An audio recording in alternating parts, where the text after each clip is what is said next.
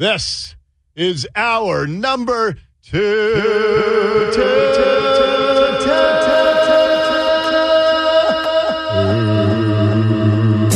It's time for the fastest 15 minutes in the news. This is Dori's Fastest 15. Oh, it's a world of news in a tidy little 15 minute package just for you.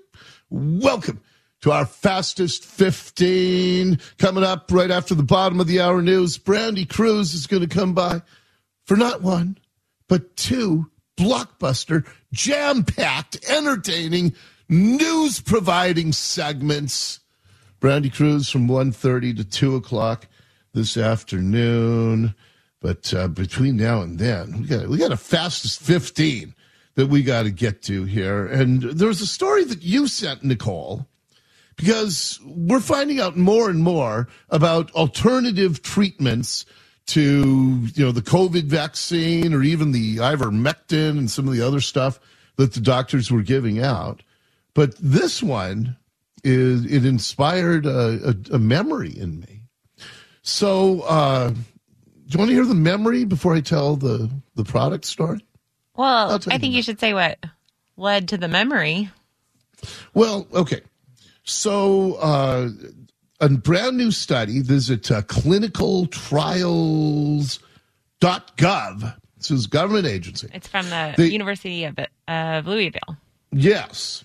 And they have deemed in a study that one medication that may be helping people with COVID get through COVID is Pepto Bismol. That's a oldie but goodie. Right. You ever you ever take Pepto Bismol? Oh, yeah. Really? Mm-hmm. See, because Pepto Bismol, I remember it was big when I was a kid. I didn't remember if it was so big when you were a kid. Oh, But um, you want to hear my Pepto? I have a Pepto Bismol story. yes, of course, I do. Okay. This is from when I was one year old. And I know you don't believe this, but I, I vividly remember this. So I couldn't quite talk when I was one years old or one year old. Uh, I, I was not quite, I, th- I think started talking late in my one year old, uh, first, I guess my second year, one year old year, right before my second birthday. I started talking okay. But like a lot of kids back in the 60s, especially since I didn't have a dad around, uh, I, I was brought up by the television. And I, I would watch a ridiculous amount of television. And I wasn't going to school yet, so I'd watch television, you know, pretty much from morning till night. And my mom might be in the kitchen preparing dinner, uh, you know, and we'd do stuff. But I was a, very much a child of television.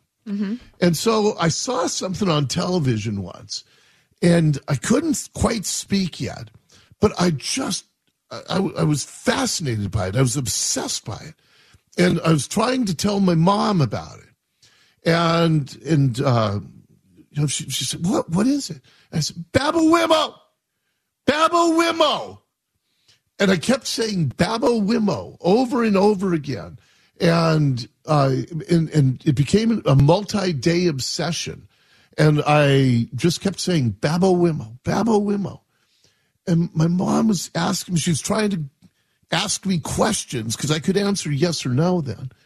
And she was trying to get, figure out what is this Babbo Wimmo? And then one day she's in the kitchen cutting something on the cutting board. I'm watching, you know, like Brakeman Bill or JP Patches. It was in the afternoon. And all of a sudden, this commercial, this very commercial came on. It was a cartoon commercial. Here's what the darlings need. Pepto-Bismol, the good-tasting medicine with coating action. The same coating action that coats inside the bottle works way down in the tummy to soothe tummy trouble. Okay, so there are two little kids, kind of a Hansel and Gretel type kids, and the grandma's talking. If you've ever seen the Warner Brothers uh, Hansel and Gretel uh, cartoons, it looks kind of like those characters. So, uh, so I go running into the kitchen. And I'm yelling at my mom, Babble Wibble, Babble Wibble, Babble Wibble. And she comes running in to see it was Pepto Bismol. That's what Babbo Wimmo was. It was Pepto Bismol. Well, I that's just couldn't say adorable. It. And you were Yeah. asking for it because you had a stomach ache or No, I just liked the cartoon in the commercial, even though, as you pointed out, when I sent you this commercial this morning, it's very disturbing commercial at the end. So Right. uh, let me back it up just a few seconds here. action. The same coating action that coats inside the bottle works way down in the tummy to soothe tummy trouble. Well, we didn't got the spanking. But we did got the bite. Smart, Alex. Now you get some of our medicine. There's all kinds of medicine for So, so little boys, when we didn't get a spanking, and then dad or grandpa or whoever he is, oh, smart Alec, you're going to get it now. And the commercial ends with the two kids over their knees getting their butts whooped. I saw I, that would never fly, obviously, today. Of course not. That's not how you sell Babo Wimo. Right. They were in trouble for eating pies. The t- pies gave them a stomach ache, so she made their stomach feel better, and then they got spanking for the pie eating. Yeah. Right? Mhm. Yeah, yeah, the, yeah. We cut off the first thirty Yeah. seconds because it's too much. But, but yeah, the kids ate pies, feeling upset, need a little Babo Wimo to soothe things. But then they, I mean, and they're not just love taps; they're they're beating on these kids at the end of this. Spanking. But we did got the bite. Smart, Alex.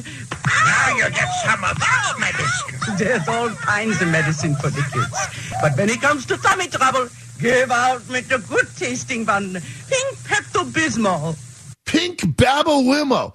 There's all kinds of medicine for the. So they were suggesting, yeah, there's the Babo Wimo, and we'll whoop your butt. And that's that. How do you like that medicine? now those were different times back then, weren't they? They really were. hmm And I mean, that was in the 60s, but I think it was still like that in the 80s. Pretty No, close. not smacking kids. Well, spankings were still definitely a thing in the 80s. Yeah, They were was- phasing out, I suppose. I remember. I, I don't know if it was ever used, but when I was at James Monroe Junior High School, uh, the gym teacher he had this paddle, and he would always show. I think every gym teacher in America had one of these paddles. And they had drilled holes in the paddle, supposedly to make it more aerodynamic so they could get more speed when they would whoop a kid's butt with the paddle. And I don't know if he ever used the paddle, uh, the gym teacher James Monroe. But what I do know is we we played Duck Duck Goose in gym, and he had a huge like size 14 Converse All Star tennis shoe. And when you were chasing, when you'd finally go uh, goose and you chase the kid around the circle, uh, the gym teacher was, you know, he was like all gym teachers back then. He was kind of a frustrated, small college football player who couldn't go on to play sports for a living. So they become gym teachers. They were all, re- a lot of them were really frustrated and they would take their frustration out on the kids. So we'd play duck, duck, goose. And when he was chasing the kids around the circle, he'd have this huge Converse tennis shoe and he would just swing it and smack and hit the kids' butts as hard as he could. And it was, can you imagine if a teacher did that today? Oh my gosh. Man, man. I mean, you might have some kids that were well behaved, more so Yeah, than they are now, but I was exempt because I was uh, I was I was three years younger than all my classmates, so he knew that he couldn't pick on me because you know in seventh grade all the kids in gym class were twelve and I was nine, and so he he knew it would be really bad you know, form if he chased me around, smacking me as the smallest kid, smacking me as hard as he could with this this tennis shoe. But uh? I'll, I'll tell you one more story about this gym teacher. What? It's crazy. I know. The difference Uh, one in- more story about him. So he, he was a small, uh, like a, I don't know, Central Washington or Eastern Washington University. He was a quarterback. And so on the last day of the quarter semester, he'd have all the gym kids go out onto the playground, which was, you know, concrete at, you know, Seattle Public Schools at the time. And he would, he had a football and he would throw it as high as he could up in the air. And he had a great arm as a small college quarterback. And if any kid could catch the football, they'd automatically get an A for the quarter, which isn't very fair, but that was his deal because he wanted to go and show off his arm. And so uh, I think he was going to throw it three times. And the first time, a bunch of kids battled for it and it fell to the ground because it was it was coming from quite a height. And then the second one fell to the ground. And understand, there's this mass of about 20 kids, 20 boys together. They're like uh, penguins in Antarctica, just huddled together, waiting for that football to come down. Well, again, I'm so much smaller than all of them. I'm just standing way off to the side. I'm not in the midst of the group of 20. And on the, the true story, third throw, heaves it as high as he can in the air. About three boys go up with their hands up. It bounces off all of their hands, comes right to me, and I caught it. Just like, you know, a Hail Mary Wow. sometimes ends up in the end. And I caught it. And I was thinking, well, that probably doesn't count. It's off the other guy's hands. So I'm looking around and he starts waving me down. And I remember I put the football up in the air and sprinted down the playground and uh, locked in my A for the quarter because I was the only one to catch the football that, that quarter at James Monroe Junior High School. It's exciting times. Nice. Man, those are exciting. Wow. Yeah. Special. You know how I but can we- celebrated? Oh, how'd you celebrate? Had a little babble wimmo that night. But can we just say, why is nobody covering that Pepto Bismol can help you get rid of COVID faster? Because the pharmaceutical companies can't make money off of that. Well, I know this is a Procter and Gamble, so that's not the. That's who's behind Pepto, but Yeah, but they they aren't uh, Moderna and Pfizer. Right. Moderna and Pfizer, they want the hundreds of billions and they get reimbursed whatever it is, like 10, 20, 30 bucks for every injection that's administered. Uh, you know, shot of Pepto of Babawimo. Uh, and it's over the counter. You don't, you cut out the medical community. You cut out the pharmaceutical industry. So yeah, they want to keep this kind of quiet. But, uh, but yes, they say that, uh, that uh, stool frequency and bowel movements per day improved for COVID patients who were treated with uh, Babawima. I was thinking we could just generalize it. Say, hey, it helps you get rid of the infection faster. Yeah. yes. I agree. We don't have to go into details. Well, that, you know what? We have a great relationship with our listeners, and we don't have to hide anything from them. okay, uh, next up in the fastest 15. This is one of the crazier sound bites that I've heard in a long, long time. Uh, Gary Bettman is the commissioner of the National Hockey League and he was doing some diversity, equity, and inclusion thing. And he has explained how he wants the NHL to become more diverse. Listen to this. Looking at the hockey landscape in five years, what does progress look like to both of you? Commissioner Bettman. to me to, to me progress looks like uh, that we become more reflective of the communities in which our teams play that there are more black players of both sexes players of color of both sexes and that we are more diverse than we've been What? Okay, so the NHL, which is in a variety of markets, and you know they've they've they're in Atlanta and Los Angeles, they're in some very diverse communities. They're also in Winnipeg and Calgary and, and Toronto and Montreal, which aren't as diverse. But Gary Bettman says that his goal is to have more black players in the NHL. Fine. If you can expand the game into the black community and, and black players want to play hockey, fantastic. But then he said, we want more black players of both genders. So, so you believe that women can compete on ice against the greatest men hockey players on the planet? Because that's insane. And then he said, uh, and people of color of both genders. And then the other question that comes to mind can you imagine if the NBA commissioner said this? Because the NBA is is about 85% black players. And the NBA, like the, the NHL, is not representative of the cities in which they compete because the NHL has too many white players. So he wants more black players. Well, the NBA isn't representative of the cities in which they compete because none of those cities are 85% black. Can you imagine if the NBA commissioner came out and said, Yeah, one of my goals in the next several years is uh, we want more white guys in the NBA? Oh, not just white guys. We want more white people of both genders in the NBA.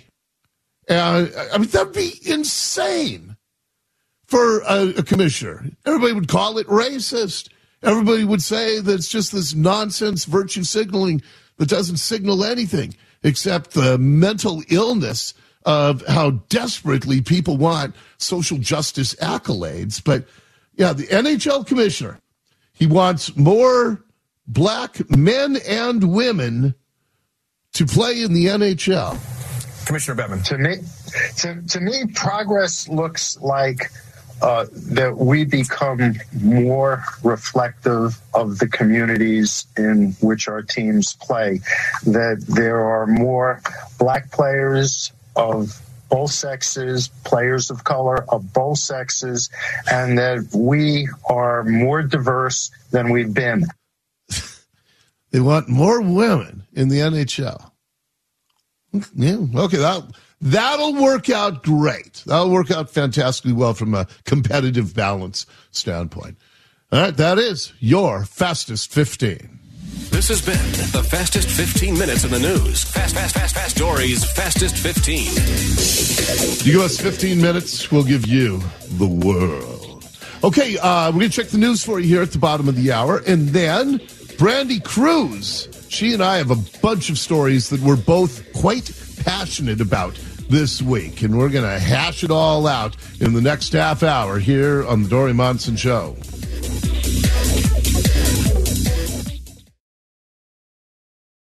You got skeletons in your closet,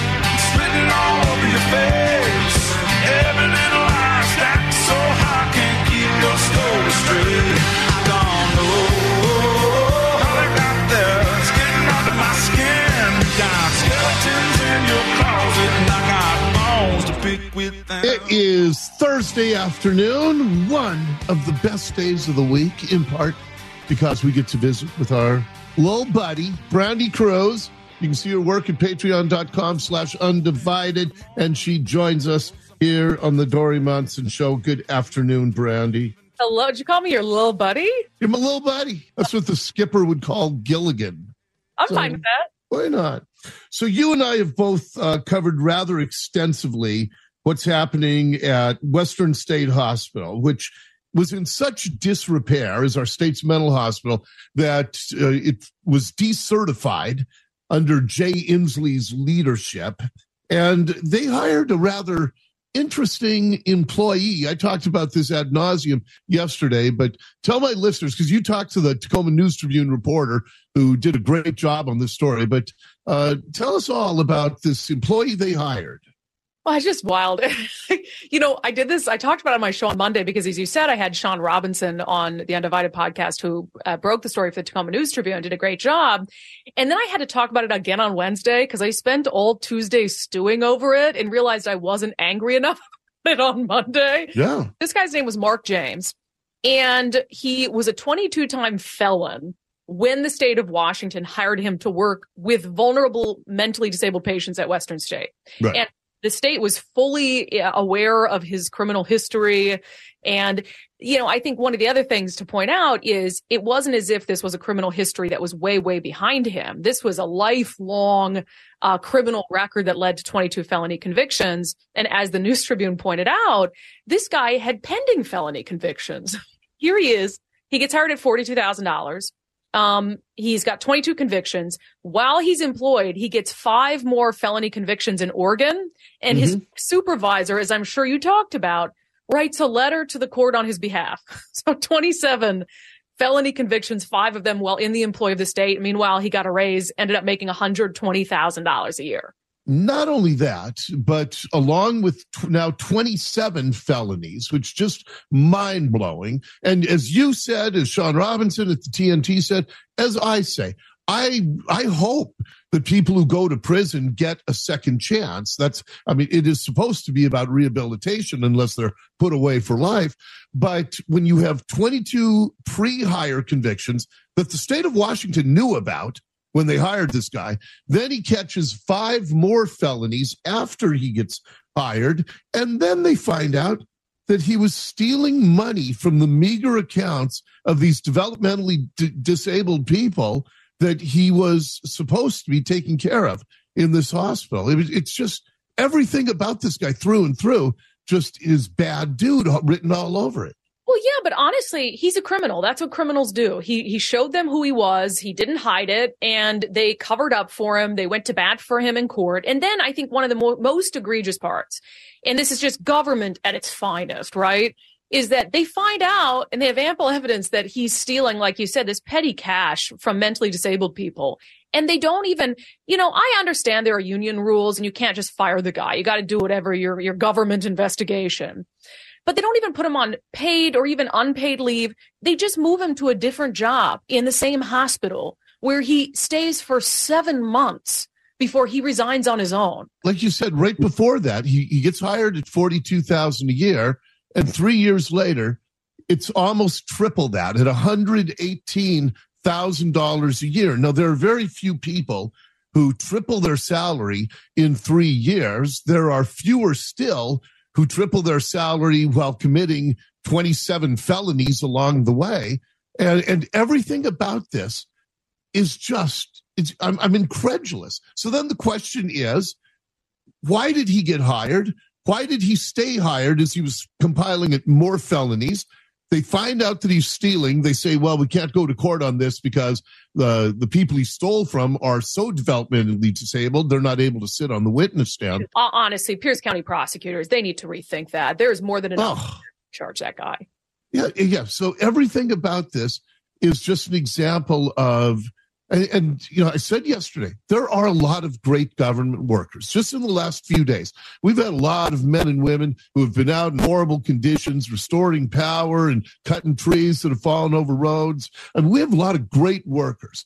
And then you guys got, got guys like this who are just the walking, breathing stereotype of the, the horrible person who gets a job, triples his salary, and is stealing from patients. I mean, it's, it is couldn't be more of a caricature of the horrible government employee. Well, and you know, Sean Robinson pointed out something to me because obviously that's in the area of their beat, Western State Hospital, which is in Lakewood. And one of the things he pointed out is he thinks they're having a really hard time hiring folks for that job. But at the same time, you're telling me you can't do better than a 27 time felon to, to pick who's going to work around the most vulnerable citizens in our state. Yeah. Ridiculous. And I would point out what really I think when I stewed on this story on Tuesday and came out the other side just even angry on Wednesday was thinking about all the things that were done to keep this man gainfully employed, making six figures with the state of Washington. Well, at the same time, at the tail end of his employment before he resigned, the state was doing everything it could to get rid of dedicated state employees for the crime of not being vaccinated.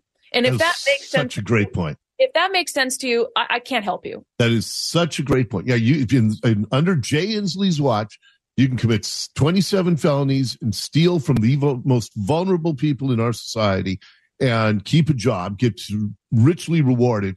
But if you refuse to get the vax as ordered, you get fired. It's that shows you exactly how screwed up things are. All right, Brandi Kruse is with us. You can see her work at patreon.com slash undivided, including that interview with the Tacoma News Tribune reporter who did a great job on this story. Hold on, Brandi. We have lots more to talk about, including the state workers, meaning our politicians who vow to uphold the Constitution and now are working to undermine our Constitution. I'll tell you about that coming up next here on the Dori Monson Show.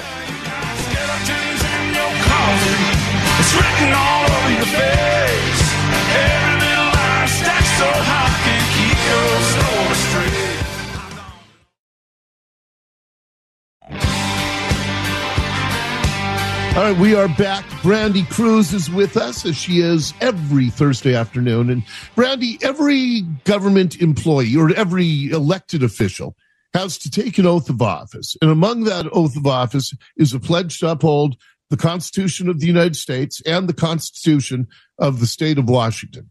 The Washington state constitution clearly says that in state income tax is unconstitutional. There are ways to do it, but they aren't even looking at those ways. Uh, now we have a legislature that has passed a completely unconstitutional, they call it a capital gains tax. They call it an excise tax. The IRS has already clearly said that it is an income tax. So we have politicians working to lie, make their oath a lie because they want to undermine the Constitution.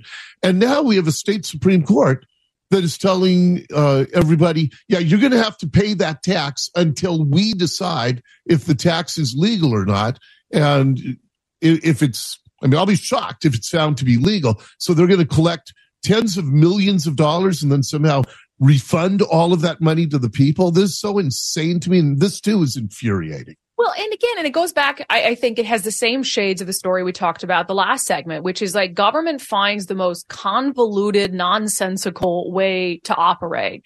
And even if you're a supporter of a tax on capital gains and you really, really want this thing to be held up at the end of the day, what sense does it make while that decision is pending to force people to start paying it, to start collecting it, and then what? Hold it in some account until one day you might have to redistribute it back to people. That makes no sense. No. Just put the thing on pause until this is all sorted out. But as you said, you know, the IRS says that a tax on capital gains is an income tax. And I just don't see any daylight in there for like, I had Jason Mercier of the Washington Policy Center on my show yesterday.